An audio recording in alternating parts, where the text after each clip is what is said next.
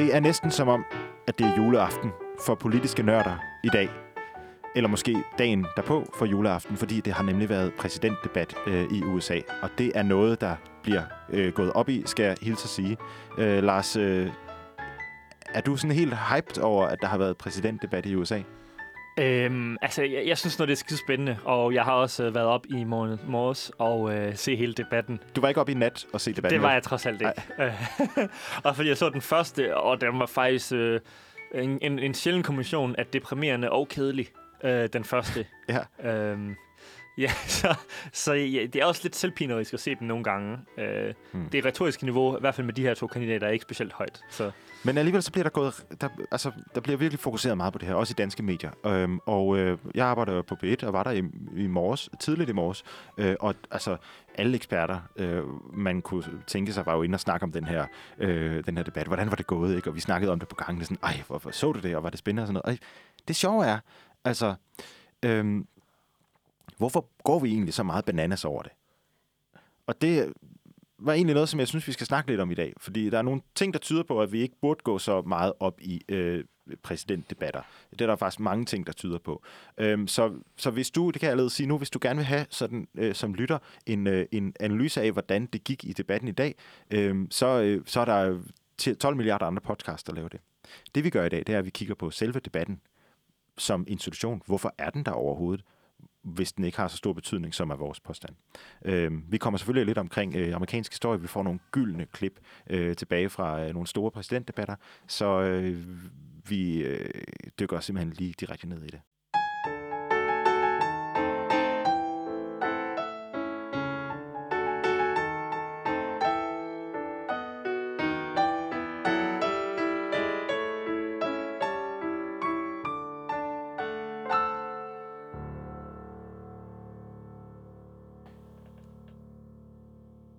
De debatter, vi ser øh, i, øh, i USA, men, men egentlig også i Danmark og, og, og rigtig mange øh, demokratier rundt omkring i verden, øh, de har ikke så stor selvstændig betydning, øh, som man skulle tro. Det er sådan, sådan den politiske videnskab ret enige om. Øh, folk har besluttet sig i forvejen. Det er også gældende for det amerikanske valg nu, og måske i særlig grad øh, ved det her valg, end det har været tidligere. Fordi, som, som vi også har snakket om tidligere, det amerikanske folk er meget delt.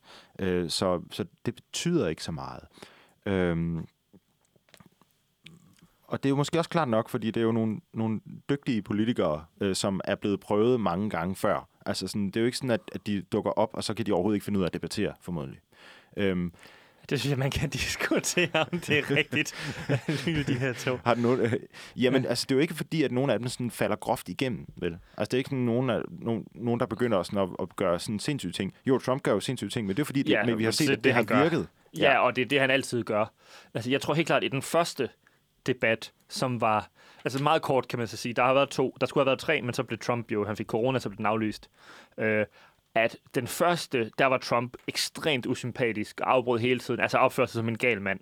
Øh, og jeg tror, ideen i det, det var, at hvis han provokerer, og så siger onde nok ting til Joe Biden, at så håbede han på, at Joe Biden på et tidspunkt ville blive så vred, at han ville komme til at sige noget dumt. Mm. Ikke? Øh, men det gjorde han ikke, så det blev ligesom bare en meget øh, skør gammel mand, der snakkede med en mindre skør, men lidt mere forvirret øh, lidt ældre mand. Ja, og, og, og pointen er så, at, at for langt de fleste vælgere, så ved de allerede godt, at det er en øh, øh, skør øh, og lidt mindre skør øh, mand. De, de kender ligesom godt deres kandidat. Så spørgsmålet er, hvorfor de ser det i stedet for. Øhm, har du nogen bud på det? Hvor, hvorfor, altså sådan, hvis, vi, hvis vi stiller spørgsmålet, hvis det ikke, vi godtager, at det ikke har så stor betydning for at flytte vælgere, hvorfor har vi så en debat? Ja, altså du spurgte ligesom, hvorfor ser folk det? Og jeg tror, hvorfor har vi det, og hvorfor ser folk det, er lidt forskellige øh, spørgsmål. Ja. Spørgsmål om, ligesom, øh, hvorfor ser folk det? Ja. Der er det, synes jeg, helt klart svaret. Det er ligesom, hvorfor ser folk fodbold? Ja. Ikke? Øhm, og igen, jeg tror ikke, det er nogen hemmelighed, at jeg håber, at Joe Biden vinder. Det tror jeg ikke, der er nogen grund til at lade som om, vi er neutrale på det synspunkt. Nej. Øh, så det er også sådan, jeg sidder der, og jeg håber på, at Donald Trump siger noget dumt, og jeg håber, at, det ligesom, at Joe Biden gør det godt. Ja, Igen, så, sådan, jeg er 100% en partisan. Så, så man er, det er faktisk lidt som en fodboldkamp, ikke? Altså, det tror jeg helt klart. Det og, tror jeg, hvorfor folk ser det. Og, og det, hvis jeg lige må indskyde, det var faktisk, altså, det, var måske også den største grund til, at jeg som det første, der, der stod op klokken 5 i morges, var sådan, øh, går ind og tjekker, jamen, var der noget? Fordi var der en eller anden katastrofe? Var der sket et eller andet? Var der en, der var gået totalt i sort, ikke? Altså, helt klart. Ja. Så, så det var det første. Hvad med det andet? Den anden, det tror jeg, at det er en eller anden form for ritualisering af demokratiet. Altså, når selv hvis begge som sider sagde, at det er ikke så vigtigt, og sådan, altså igen, jeg tror også, det kan være lidt vigtigt nogle gange, men jeg tror, sådan, jeg tror det, det er ligesom en måde, altså vi signalerer, at øhm, demokrati, det handler om at udveksle meninger. Mm. Og det ritualiserer vi, og ligesom viser, at vi tilkendegiver os ved at stille os og diskutere op her. Og det, det tror jeg også har en, en vis ting at skulle have sagt. Og det tror jeg sådan set også kan være vigtigt nok. Mm. Øhm, Ja. Så det, det er med til at understøtte, sådan som et, et, et, en totempæl eller et alter, eller sådan, det er med til at understøtte en fortælling om, hvad vi er, hvad vi er for et samfund. Ja, det tror jeg. Selvom der så faktisk ikke sker, altså fordi det, en, af de, en af de ting, som, som analytikere har snakket om efter debatten, det var jo, at, det var som om, at det var to forskellige øh, virkeligheder, der mødtes. Altså to, sådan, den ene siger, det går rigtig godt med øh, coronaepidemien, og vi har snart en vaccine. Den anden siger, det går forfærdeligt med coronaepidemien. Ja. Altså, selvom idealet om, at det skulle være en demokratisk samtale, ikke fungerer, så mener du, at, at den ritualiserede demokratiske samtale stadigvæk er stærk nok til, at, at det er derfor, vi har det? Man kan også sige, hvad alternativet mm. igen. Hvis, man, øh, hvis enten Trump eller Biden eller øh, tv-kanalerne, der sendte sagde, det er lige meget, vi sender det ikke. Hvad siger man så? Så siger man, vi har givet op nu. Vi skal ikke prøve at overbevise hinanden. Ja. Igen. Og det tror jeg rent faktisk vil have en ekstremt stor, eller ikke ekstremt, det vil, have en, det vil være endnu en af de ting, der har en negativ effekt på ideen om, at demokrati handler om, at vi snakker sammen, og vi er uenige, men vi finder med fælles regler en fælles løsning. Så jeg tror faktisk, det ville være ret katastrofalt, hvis man aflyste dem nær, fordi, altså det var fint, de aflyste en, fordi Trump havde ja. corona. Ikke? Altså sådan, det, det, er helt fint, det skal ikke Trump ikke høre for, vel? men, øh, men ligesom hvis det bliver aflyst på grund af de her ting, det tror jeg vil være meget negativt. Vi ser jo også to skolede politikere stå over for hinanden, der kæmper øh, ind over øh, grænsen med samme kraft. Lad os forestille os, der var tre kandidater, eller lad os forestille os et dansk folketingsvalg. Øh, alle partilederne er der, bortset fra Jakob Ellemann. Det vil nok få en, en ret sådan, voldsom betydning. Altså sådan, men, men, men fordi, at, fordi alle gør det, fordi alle stiller op, eller de begge kandidater heller større op, så har det måske heller ikke den store, øh, store effekt. Og det var også derfor, at Trump blev nødt til at holde sit eget event, så Biden ikke bare kunne stå fuldstændig uimodsagt, ja. da øh, Trump havde sagt nej til debat nummer to. Ja, jeg tror også, det kan, en af grundene til, at han aflyste, kunne også være, at, at det, det, den debat, der blev aflyst, er det, man kalder en town hall, som er sådan en ting, som jeg tror, de havde dem ikke tidligere i de her præsidentdebatter, men de har altid haft dem som, og ideen i en town hall, det er ligesom, øh, som navnet antyder, at præsidenten går ligesom hen, øh, øh, går hen sammen i sådan, øh, i, hvad hedder det, hvad hedder sådan, beboerhus, eller hvad hedder det, hvad det hedder? Rådhus. Nej. Forsamlingshus. Forsamlingshus, tak. Ja, vi er fra Jylland, vi burde uh, vide det. ja. uh, og så ligesom snakker med almindelige mennesker om deres problemer. Og der er jo ingen tvivl om, at det er Joe Biden bedre til, altså sådan, end Donald Trump, ligesom også sådan, empa- sådan, det er meget empati, man skal have. Mm. Og, og lige meget, hvad man synes om Donald Trump, og siger, at han er et meget stort empatisk menneske, altså så har man godt nok spist søm. Jeg kan godt lide, at du snakker om empati. Ja. Øhm, det kan jeg generelt godt. Øh, det minder mig om, at du er et menneske. men men, jeg, men det, jeg er også glad for det, fordi at, at det, det faktisk leder mig over til, til næste øh, afdeling i den her, det her udsendelse. Ja. Fordi Lars, øh, det betyder jo også noget for vælgerne, når de ser en, en kandidat, tror jeg, at de, at de kan få en, en personlig fornemmelse af, hvordan er den her person at snakke med. Og, og det, vi kender jo til hudløshed, hvordan, tror jeg i hvert fald, hvordan øh, politikere er at snakke med nu, fordi vi har sociale medier, øh, og fordi vi har internettet. De her præsidentdebatter, tv-transmitterede præsidentdebatter, de opstår på et tidspunkt, hvor det kan være svært at få den der personlige fornemmelse, hvis man ikke har mødt personen i virkeligheden. Og der må vi tænke på, at USA er et kæmpe kæmpe land. Øh, så så det, det kunne have været svært. Og, og det, det kan godt være med til, ligesom at, tror jeg, at, at, at have, have skubbet på det dengang. Og, og, men den, den, den regel, eller den grundregel, eller grund, hvad hedder det, øh, betingelse, er anderledes nu på grund af internettet.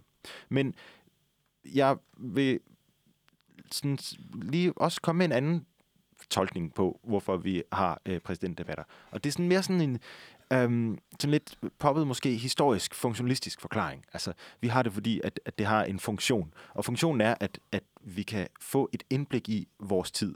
Øhm, eller rettere sagt, præsidenterne har, præsidentkandidaterne har en mulighed for at stille sig op og mm, over for 80 millioner seere sige et eller andet, der kan gå over i historien.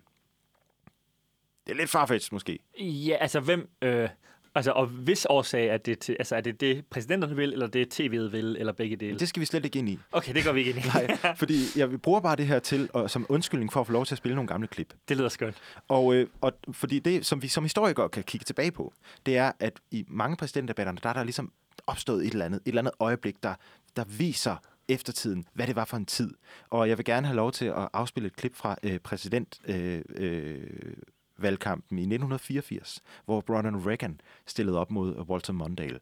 Og, og, og det her, det er et ikonisk øjeblik, som jeg ikke tror har, eller rettere sagt, det er man ret sikker på, det er jo ikke sådan, har flyttet mange stemmer, men det har det, det viser også noget om den tid, vi var i, og, og, og de personer, der var hovedpersoner i det politiske spil.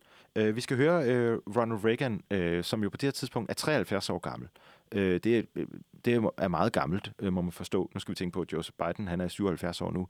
Men uh, på det tidspunkt, der, der snakker man om, jamen er han ikke lidt en gammel præsidentkandidat? Han var jo allerede præsident, men uh, og, ja. Og han endte jo også med at få... Uh at blive senil, altså sådan rigtig ja. øh, dement, mens han sad mens han med var, øh, den røde knap. Det, det kender jeg nogle... Øh, dem skal jeg ikke ind i, men jeg har nogle sjove historier med det. Ja. Øh, men, øh, men lad os høre et øh, klip fra øh, debatten mellem Ronald Reagan og Walter Mondale, og vi starter med at høre øh, øh, ordstyren øh, stille et spørgsmål angående alder til Ronald Reagan. I recall yet that President Kennedy had to go for days on end with very little sleep during the Cuba Missile Crisis. Is there any doubt in your mind that you would be able to function in such circumstances? Not at all.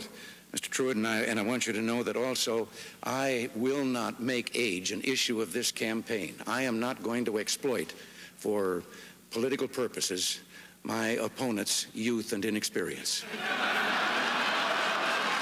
Jeg synes, det er et fantastisk klip, fordi det viser os så meget den tid. Ikke? Reagan, der snakker udenom hele tiden, og, og, og vinder charmen vind, charmerer sig til valg. Han var også en dygtig politiker, og han havde altså, nogle programmer og sådan, alt det der, ikke? Men, men, men, men der er så meget historisk lige i det her klip.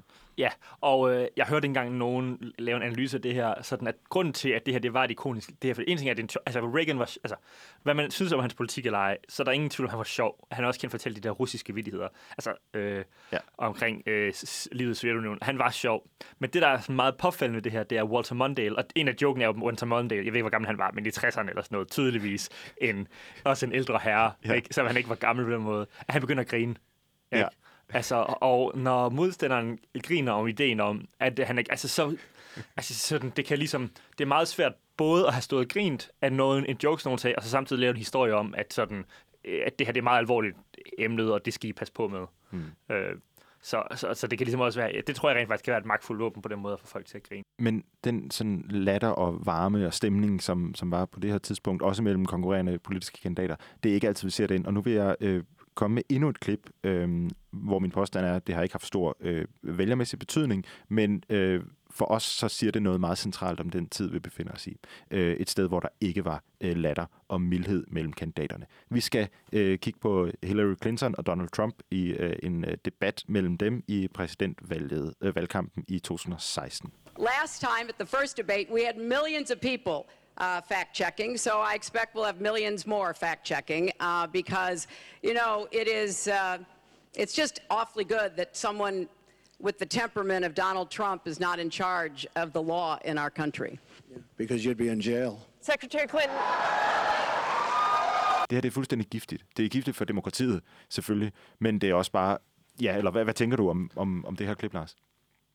Ja, det, det synes jeg var uhyggeligt dengang. Altså, øhm, Altså ikke fordi... Øhm, altså, altså, det er jo legitimt at smide øh, politikere i fængsel, ikke? Ja, hvis de øh, har gjort noget galt. Ja, og hvis de har gjort noget galt igen, og øh, jeg tror, man kan... Altså, jeg tror ikke, hun har gjort nogen i fængsel for, men altså, det er heller ikke, fordi alt Hillary Clinton har gjort det okay. Men igen, det handler også om ritualiseringen, ikke? Altså, mm. det er jo ikke sådan... En ting er ligesom at have en holdning, at hun burde være i fængsel. Men sådan, det der med at stå og sige det der, det er de signaler, man sender. Altså, og det er den der sådan, og jeg tror bare, øh, fordi Donald Trump har brudt så meget af det her, så er vi blevet mere klar over, at de her sådan bløde ting i politik, og de her ritualer betyder faktisk noget. Mm. Øhm, der er en af mine yndlingspodcaster, der hedder øh, Dan Carlin, som laver Hardcore History, som er meget bedre, end det lyder. Det lyder virkelig dårligt med det navn, men det er super godt. Men han har også en podcast, der hedder Common Sense, hvor han snakker om, øh, han kalder det Steering into the Iceberg. Mm at øh, altså, USA er ligesom sådan et Titanic, og den er på vej mod en isbjerg, som ligesom er altså, politisk had og sådan noget. Og så er der nogle politikere, der gerne vil styre den langsomt væk fra isbjerget. Ikke? Altså, altså, det er ikke sikkert, at de kan gøre det, men de prøver. Øhm, og så det, der han siger kendt det er, at han styrer ind i isbjerget. Ikke? Altså, han prøver at få det her til at eskalere. Han prøver at få det her til at blive værre. Øh, og det, er bare, det lugter bare langt væk af det for mig, det her. Altså sådan, det er en vild ting at sige. Det er en helt vild ting at sige. Øh, men men det, det er også an på det, som vi snakkede om før, fordi jeg tror ikke, at der er særlig mange vælgere, der er blevet rykket af det her, fordi alle vidste i forvejen godt, jamen det er sådan noget, Trump kan finde på at sige. Alle vidste også godt, øh, ja, eller det var det, alle godt vidste. Øh, og så øh, øh, bedømmelsen af, hvor slemt det var, eller hvor godt det var at sige det, at, at, at det er der, der gør forskellen. Men det er jo vigtigt nok at tænke sådan lidt kontrafaktisk, ikke? Øh, fordi hvis, hvis Trump nu ikke havde sagt det, og han havde sagt noget, noget helt modsat, Hillary Clinton, hun er egentlig meget sød, så kunne det godt være, at det kunne have betydning. Altså, vi ser mantraet om, at det ikke har betydning, hvad der sker i præsidentdebatter, er jo også, fordi folk altid spiller rollen. Mm-hmm. Og det synes jeg bare er en vigtig pointe, inden vi går videre. Ja, og jeg tror også, det er ikke symmetrisk. Mm. Ikke? Donald Trump, han har ligesom øh, solgt en kampagne på, ligesom, øh, altså, hvad, hvad var det... Øh, jeg tror, Facebooks gamle øh, motto var sådan noget, move fast and break stuff, eller sådan noget. Ja. Øh, that's succeeded. Um, hvad hedder det? Um, og jeg tror, Donald Trump havde lidt det samme. Ligesom, nu skal vi bare sådan, øh, ryste posen, ikke? drain the swamp, alt det der. Ikke? Øh, hvor øh, Hillary Clintons måde at signalere, det var ligesom, jeg er rolig, jeg er stabil, jeg er ikke sindssyg. Så hvis hun havde sagt noget lignende det, så tror jeg rent faktisk, det havde skadet hende ret meget. Og jeg tror, vi ser lidt det samme nu med Biden og Trump. Mm. Altså, at Biden, han skal køre den her hjem. Altså, han er foran, ikke? Øh, og det i sig selv gør, at man skal være mere, mindre risikabel. Men også, han har et ry at miste i forhold til, at han, hvor, sådan, hvor er han rolig, er han en, øhm, en anstændig person. Hvor det har Trump ikke på samme måde. Igen, der er ikke ret mange, selv dem, der, stemmer på ham, altså de ved jo godt, at han er en fucking løgner. Ikke? Øh, så han har ikke så meget at miste. Mm. Ikke? Mm. Så jeg synes, tror også, man skal passe på, det er, udover at du har helt ret i, at det er ekvilibrium, fordi folk opfører sig på en måde, så det ikke ændrer noget. Men det betyder ikke, at det ikke kunne ændre noget, hvis man ikke gjorde det. Men derudover også, at det ikke er det samme forskellige mennesker har forventninger.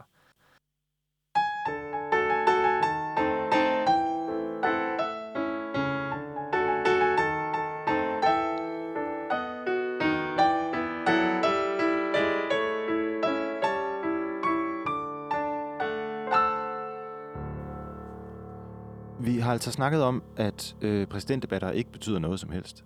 Øh, vi har snakket om øh, et par øjeblikke, hvor vi får en fornemmelse af en tidsånd ved at kigge tilbage på gamle præsidentdebatter. Nu vil jeg modsige mig selv, og jeg vil øh, pege på et, et øjeblik i, øh, i historien, hvor mange mener, at det rent faktisk havde en betydning, hvad der skete i en præsidentdebat for udfaldet af valget. Kan du regne ud, hvornår jeg snakker om, Lars? Jeg tænker, det er Nixon Kennedy. Det er lige præcis Nixon-Kennedy. Øh, se, øh, vi skal tilbage til øh, præsidentvalget i 1960.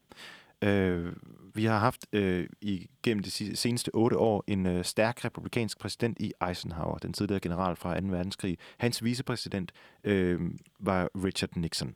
På det tidspunkt var Nixon ikke den der sådan højorienterede Watergate-agtige svindler-type, som vi alle sammen tænker på nu. Han, han var sådan, det var dengang før republikanerne blev sådan en ultrakonservativt parti. Øh, det var før Goldwater i 64 og alt det der.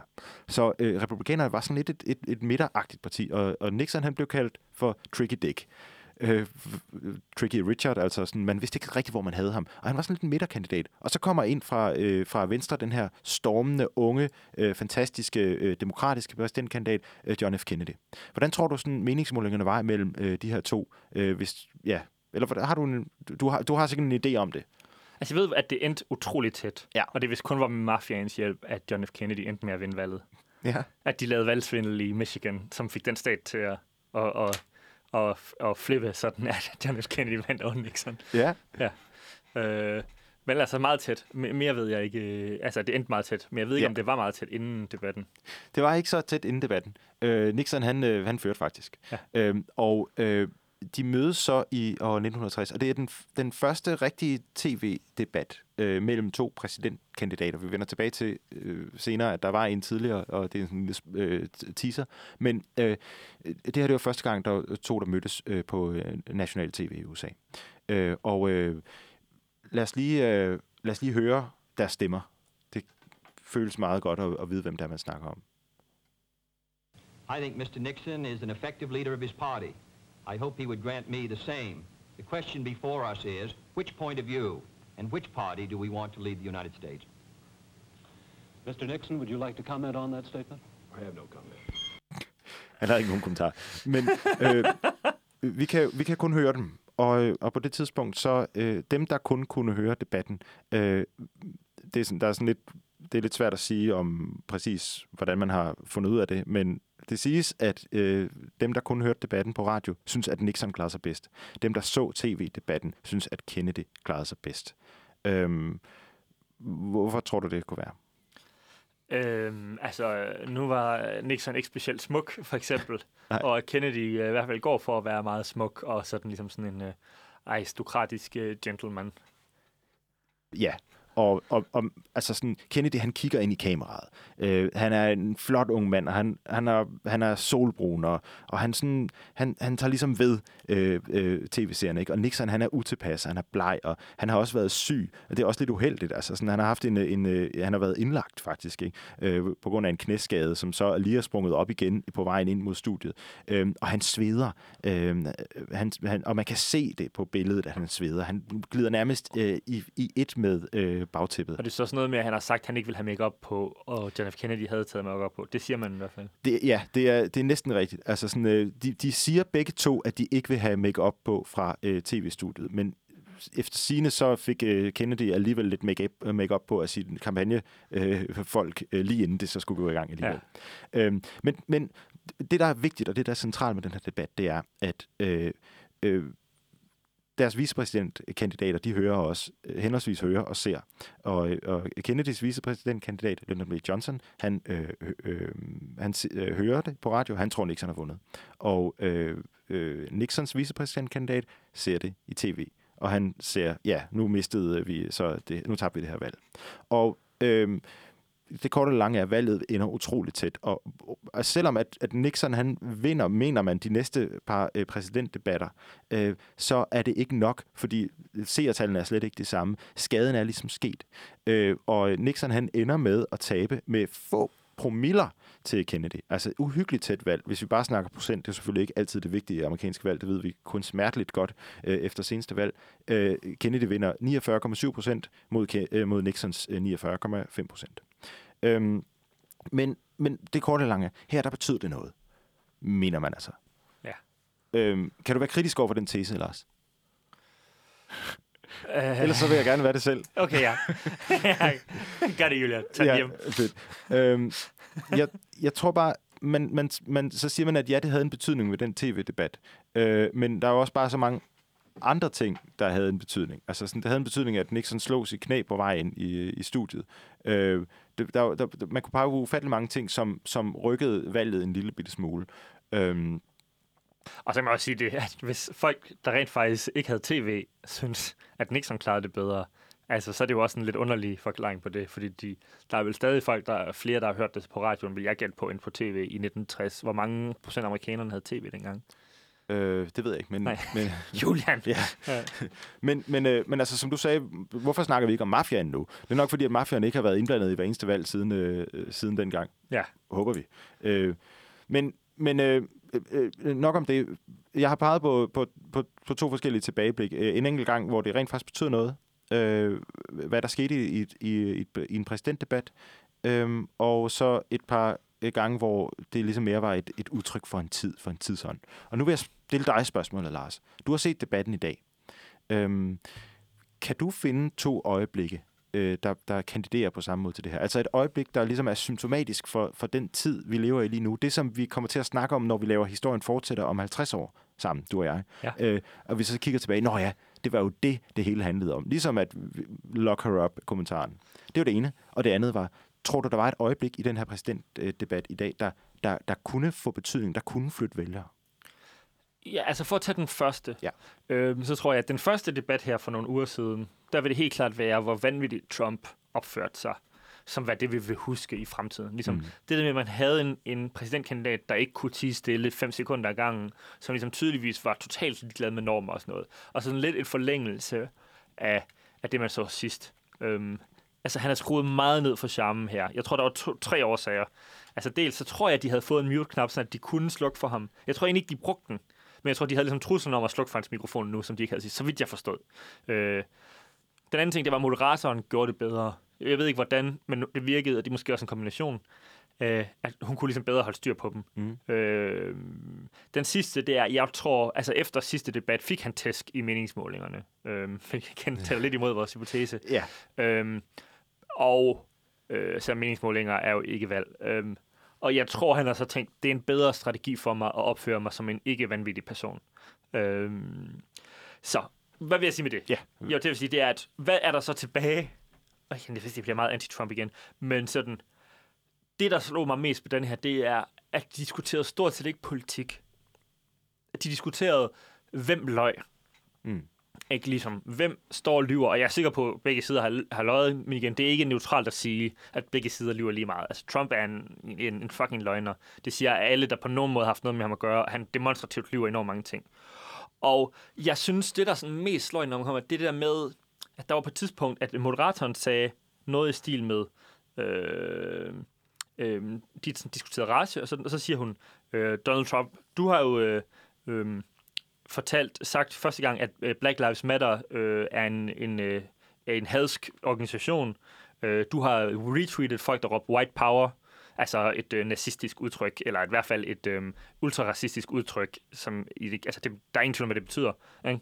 Øh, hvad hedder det? Øh, øh, Nå ja, og så så sorte øh, sportsudøvere, der ligesom har taget, der er gået i knæ for Black Lives Matter, som ligesom bare udtrykker deres øh, hvad hedder det, ytringsfrihed, øh, dem har du sagt skulle fyres og sådan noget. Ikke? Altså de her ja. sådan ret ekstreme, fordi de, de debatterede ligesom, hvem, hvem kunne mindst lide sorte mennesker? Eller sådan, ligesom, det var ligesom det, der var debatten øh, der. Og, øh, og det var ligesom bare sådan noget fakta. Igen, alt det her, det er ubestrideligt sandt. Ikke? Så de har den her debat, hvor de sådan diskuterer sådan ting, der også totalt meget kan, som fuldstændig bare kan slås op. Og pludselig kommer moderatoren ligesom, så sådan det her sådan, det her lille sådan ekskurs fra virkeligheden, ikke? og siger, du har gjort det og det, og det accepterede han ligesom også bare som, altså han argumenterede ligesom imod, hvad det betød, men han accepterede ligesom grundlæggende, de her fakta var fakta, ikke? Mm. Og, øhm, og jeg, jeg tror, det er noget det, vi vil huske den her periode for, ikke? Det der med, at man på den ene side kan stå og diskutere, hvad fakta er, og så er der sådan, øh, fordi tidligere accepterede man ligesom fakta. Det kan være, man var enige om, ligesom, var den her øh, ting god for noget, og alle sådan nogle ting, hvor man kan diskutere det.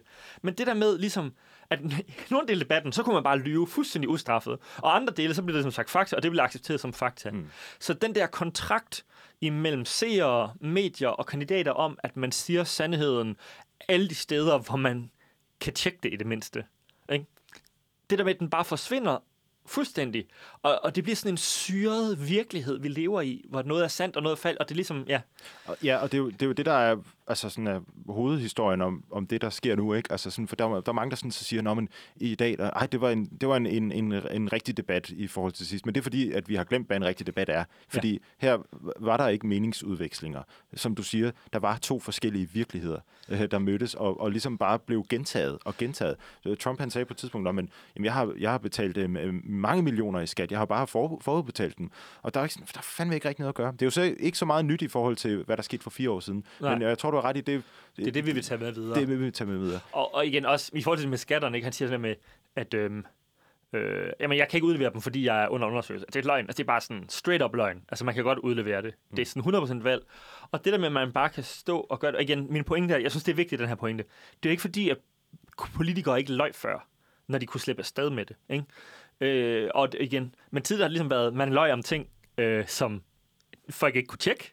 yeah. Og man løg om ting, hvor det ligesom øh, på et tidspunkt, så var Willy Søndal i Detektor, fordi han havde sagt, at boligmarkedet var gået helt i stå. Og så var Dick Tracy nej, der er faktisk blevet solgt en bolig. Bla, bla, bla, ikke? hvor det, er sådan, det er jo en misforståelse af, hvordan sproget fungerer for det første. Ikke? Men nogle gange taler. Men også, det er ligesom sådan en ting, der, det har ikke en klar sandhedsværdi, ligesom af sandhedskriterier. Ikke? Det er ikke sådan helt klart sådan, så de to ting kunne man ligesom forskellige grader snyde med, og det har begge sider gjort. Men det med at sådan lyve om ting, som bare sådan, altså, det tager dig tre sekunder at google, det er det bare lodret løgn. Mm. Det er helt vildt, og det er et skift. Det er nyt. Ja. Øhm, det, var den, det var den ene ting. Ikke? Det var noget, noget i debatten, der var symptomatisk, eller der er symptomatisk for den tid, vi lever i nu. Ja. Den anden del. Var der noget, og det her det er meget hypotetisk, ikke specielt for os, der sådan bryster os af at være lidt historikeragtige, øhm, var der noget i den her debat, du tror kan flytte vælgere nok til, at vi siger i fremtiden, det havde indflydelse, ligesom Nixon kendte det i øjeblikket? Øhm, nej, ikke rigtigt. Jeg tror, den, endte sådan, den anden var mere epokegørende på den her måde, fordi begge parter klarede sig bedre, men ikke specielt godt. Mm. Hvis der er noget, der kan betyde noget, så det er, Trumps strategi er helt sikkert, helt tydeligt, at hive Biden ned på hans niveau. Ikke? Så at øh, der er ligesom nogen, der vil vælge, vælge Trump lige meget hvad, og så er der en del republikanere, der gerne vil stemme på Biden, fordi han ikke er en, en korrupt, løgnagtig politiker. Og der er ligesom nogen sager omkring Biden, der er ikke nogen, altså de er ikke en tiende del af det. Altså, han har en sag eller to sager, som er lidt lorende igen, og igen, Trump han har 50 der ved herren det her. Ikke? Øh, men igen, det er ikke en fair fight. Ikke? Trump prøver at hive Biden ned til hans niveau. Og hvis det lykkes ham at skabe et billede af, det hele er det samme, ikke? Øh, det er det samme med Putin. Altså, hans mål er ikke at få øh, øh, Rusland til at virke demokratisk med alle de her ting. Han prøver i høj grad meget at få Vesten til at virke udemokratisk. Det hele er det samme. Mm. Og det virker som om, det er Trumps idé med det her. Det er ikke så meget, man skal tænke, at Trump han er ærlig. Jeg tror ikke, der er nogen, der tror. Heller ikke dem, der stemmer på ham. Men det er ligesom, at ligesom have det ned og tage den der værdighed fra Biden. Og øhm, det, hvis det lykkes ham, det tror jeg ikke, det gjorde. Men det tror jeg kan ændre på udfaldet. Okay. For jeg tror også lidt, det var det, der skete med Clinton. Altså Clinton var også, har nogle dårlige sager, flere end Biden. Og jeg tror også, det lykkedes ligesom at skabe et billede af, at det var sådan lidt to sider af samme sag. Mm. Øhm. Jeg, jeg, ja, jeg, min, min øh, i tanke med, hvad, om der var noget, der kunne ændre, øh, have ændret på det hele. Øh, jeg tror, jeg er meget enig med dig, men det slår mig nu, at måske kunne det være det, at han ikke opførte sig fuldstændig vanvittigt den her gang. Han sagde en masse løgn, ikke? Men, men altså sådan, det, at han ikke opførte sig, som han gjorde sidste gang, kunne det være noget, der faktisk kunne flytte vælgere tilbage over på ham? Jeg tror godt, det kunne mitigere, altså øh, øh, undgå skaden af, eller sådan omgøre skaden af noget af det, der skete i sidste debat. Men, mm, men nej, det, jeg, tror ikke, jeg, jeg tror ikke, det kommer til at ændre noget. Jeg tror, han er lidt fucked.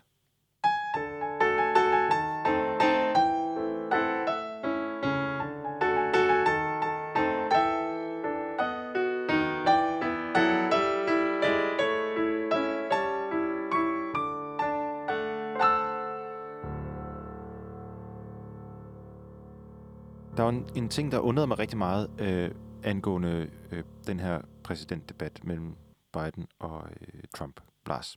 Og det var det her med, at de kunne mute mikrofonerne. Og jeg var sådan lidt, hvem bestemte egentlig det? Altså, var det sådan øh, et, et eller andet tv-program, eller sådan øh, en, en journalist, eller var det moderatoren og sådan noget? Og, og, og, og jeg vil faktisk gerne snakke lidt om, hvem der bestemte det, for jeg synes egentlig, det er lidt interessant for den institution, som præsidentdebatten er. Nu har vi snakket sådan lidt om præsidentdebattens indflydelse og dens historie, sådan. Men, men jeg vil gerne snakke om institutionen. Hvordan kom vi dertil, hvor vi er, at der er øh, nogen, som kan bestemme øh, over de to øh, kompetenter, som står for, over for at skulle, øh, skulle øh, kæmpe om præsidentposten. Og øh, jeg vil gerne starte øh, med øh, at gå tilbage til på et tidspunkt, hvor der næsten ikke var noget institution over det her. Øh, det var sådan lidt tilfældigt, at der opstod en, en, øh, en præsidentdebat. Øhm, og vi skal ikke starte i 1960, som man måske skulle tro. Vi skal starte fire år tidligere. Og vi skal tilbage til det, som nogen kalder den første præsidentdebat på tv, som godt nok ikke var mellem de to præsidentkandidater, men som var mellem to kvinder. Præsidentkandidaterne havde nemlig ligesom valgt øh, to øh, stedfortrædere, og den ene var øh, sjovt nok øh, den tidligere første dame, øh, Eleanor Roosevelt. Øh, men det skal vi ikke dykke for meget ned i, fordi det, det, grund til, at jeg tager det her frem, det er, at det var ligesom meget sådan øh, øh, et øh, lidt pludseligt... Øh, øh, og hvad, kalder, hvad er det, man kalder det? Hvis det er ad hoc. Ad hoc, ja. Ad hoc øh, øh, debat, som ingen, ingen gang havde noget at gøre med øh, eller ikke engang var repræsenteret ved selve præsidentkandidaterne. Øh, og så kommer fire år senere så det øh, øh, øh debatten mellem Nixon og Kennedy.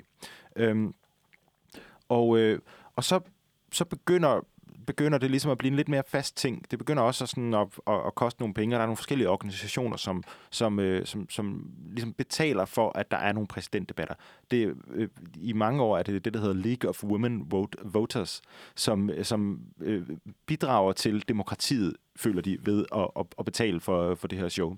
Øhm, men måske fordi, at Nixon, øh, eller måske fordi man kunne se, hvor, hvor galt det kunne gå, så, øh, så, så er der faktisk ikke øh, en, øh, en, øh, en præsidentiel øh, debat øh, fra 1960 og helt frem til 1976. Øh, det er der, ret vildt. Det er nemlig ret vildt. Der, der, er, der er ikke øh, altså tv, øh, tv-transmitterede præsidentdebatter. Ja.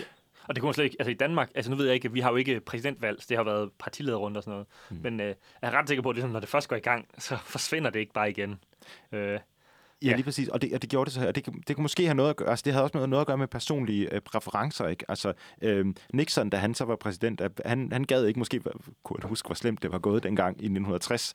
Øh, men men jeg, jeg synes, det er Nej, lad os, lad os gå videre. Uh, lad os gå videre til uh, sådan lidt mere moderne tid i 80'erne, hvor uh, der begynder at komme nogle enigheder uh, med den her organisation Women of, uh, uh, League of Women Voters. Uh, og så opstår der så en, en ny organisation, der hedder Commission for uh, Presidential Debate, uh, CPD. Det er dem, der arrangerer uh, præsidentdebatten fra, uh, fra den gang i, i 1987 og, og helt frem til nu. Øhm, um, ved, ved du noget om, om den organisation, Lars? Øhm, ikke udover, at det, det er en, en øhm, altså det er en samarbejde mellem demokraterne og republikanerne. Lige præcis. Ikke, som organiserer det. Lige præcis. Og det synes jeg nemlig er meget interessant. Ikke? Øhm, yeah. Fordi, lad os, lad, os, lad os kigge på, hvordan det er i Danmark. Ikke? I Danmark der har vi et public service tv-station på det her tidspunkt, øh, Danmarks Radio, som laver partilederdebatter, hvor, der er ligesom, hvor man kan invitere alle ind, og alle skal ligesom repræsenteres. Og det ser vi jo stadigvæk den dag i dag. Ikke? Men, men fra at, at det her CPD overtager, så, øh, så kan de ligesom også sætte reglerne for, hvem der kan være med i øh, en debat. Og... Øh, og det, igen, det, det synes jeg siger noget om, omkring institutionelle forskelle og, og forskelle i magtforhold. Ikke? Fordi i Danmark er det jo DR1 og TV2, der arrangerer dem her.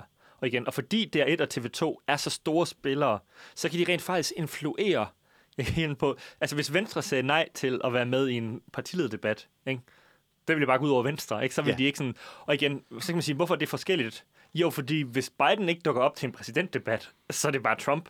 Ikke? Og så eksisterer den ikke. Så igen, fordi man har det her topartisystem med så meget magt, det giver sådan helt... Og igen, jeg ved også, at det ligesom er... Det er ikke bare den her CPC, hvad det er, CPD? CPD. Yes, der bestemmer det. Altså, det er ligesom en forhandling hver mm. gang. Hvor mange øh, debatter vil du give, og hvor mange vil jeg have? Og for eksempel i det her, jeg tror, det er en fordel for Biden med de her town hall, så kan der være sådan en forhandling. Okay, øhm, øh, vi får en town hall, men så skal vi have en anden debat også, ja. og sådan noget.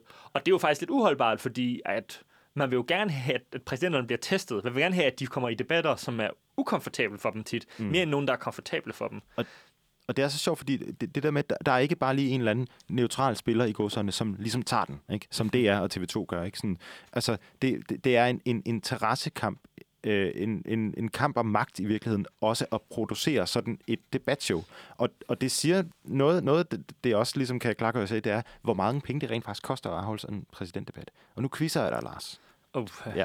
Hvad tror du, det koster? Hvad tror du, det koster at afholde en, øh, en præsidentdebat? Uh, jeg kan næsten... Øh, altså, jeg gætter på... Altså, man stiller kun sådan et spørgsmål, hvis det er meget lavt eller meget højt. Ja. Øh, jeg gætter på, at det er meget højt. Øh, øh, jeg siger... Øh, så nu skal jeg... Jeg kan næsten kun tage forkert. Kom nu. Øh, øh, 5 millioner dollars.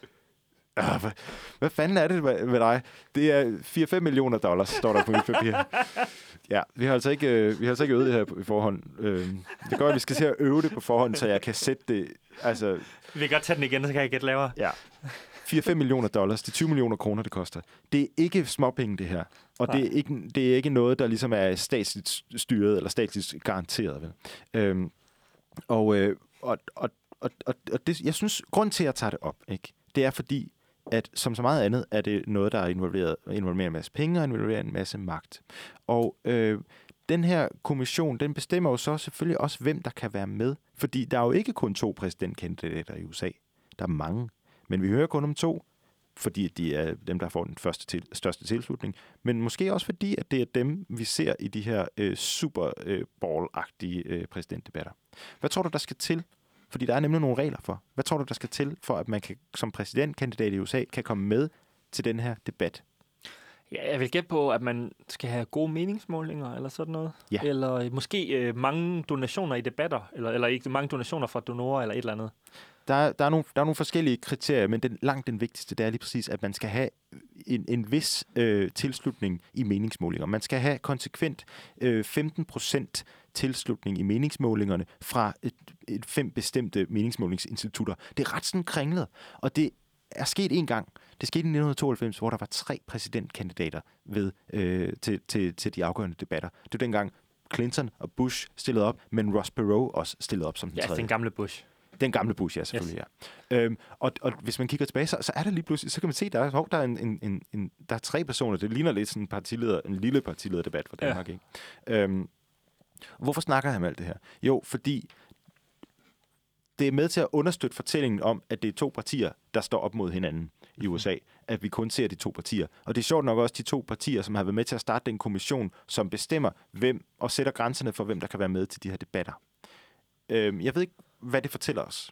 Jo, altså det fortæller os blandt andet det, at øhm, altså, vi, vi er meget vant til at se på konflikter mellem højre og venstre, altså, og så nogle gange, hvis vi er lidt mere sofistikerede, så sådan højere værdipolitik og højere økonomi, og jada, jada, jada.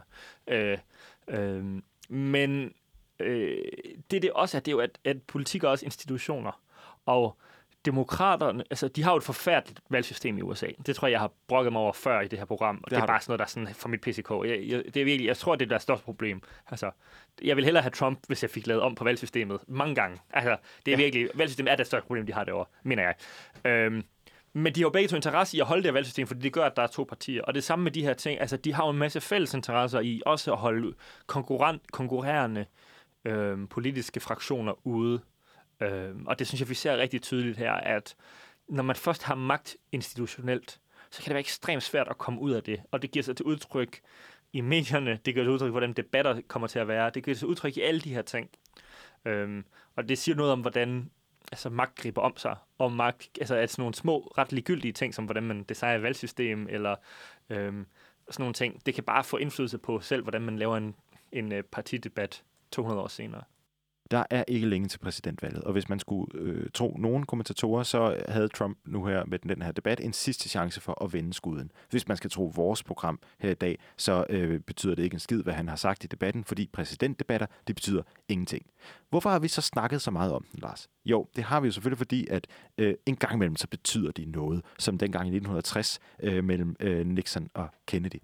Og så har vi også snakket om institutionen præsidentdebat. Der er nogen, der arrangerer det, og det er sjovt nok øh, de to hovedpartier, republikanerne og demokraterne, som i sin tid grundlagde den institution, som arrangerer debatten. Det har en betydning for, om en tredje partis kandidat for eksempel kan komme med. Og så øh, har vi nok mest af alt snakket om, at præsidentdebatter kan være et spejl på den tid, vi lever i.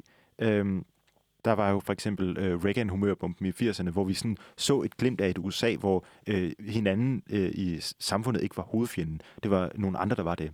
Så har vi øh, jo også øh, set et eksempel på øh, et tidsbillede, hvor man ikke taler med hinanden længere i den demokratiske samtale. Det har vi set i dag, og det så vi måske også øh, ved valget i, øh, i 2016, da øh, Trump øh, troede med at smide Hillary Clinton i fængsel. Øh, vi slutter dagens afsnit af historien fortsætter i 90'erne, for hvad var det for en tid? Jo, lad os øh, tage et øh, glimt på øh, vicepræsidentdebatten i 1992, hvor der også var tre øh, vicepræsidenter, der skulle, øh, kandidater, der skulle øh, debattere med hinanden. Vi skal høre Admiral Stockdale, øh, da han ligesom åbner debatten med de bevingede ord, som siger meget om 90'erne, og siger meget om det at være menneske, tror jeg. Who am I? Why am I here? I må have en rigtig god weekend derude. Jeg glæder mig til, at vi ses igen, Lars. Det gør jeg også. Farvel.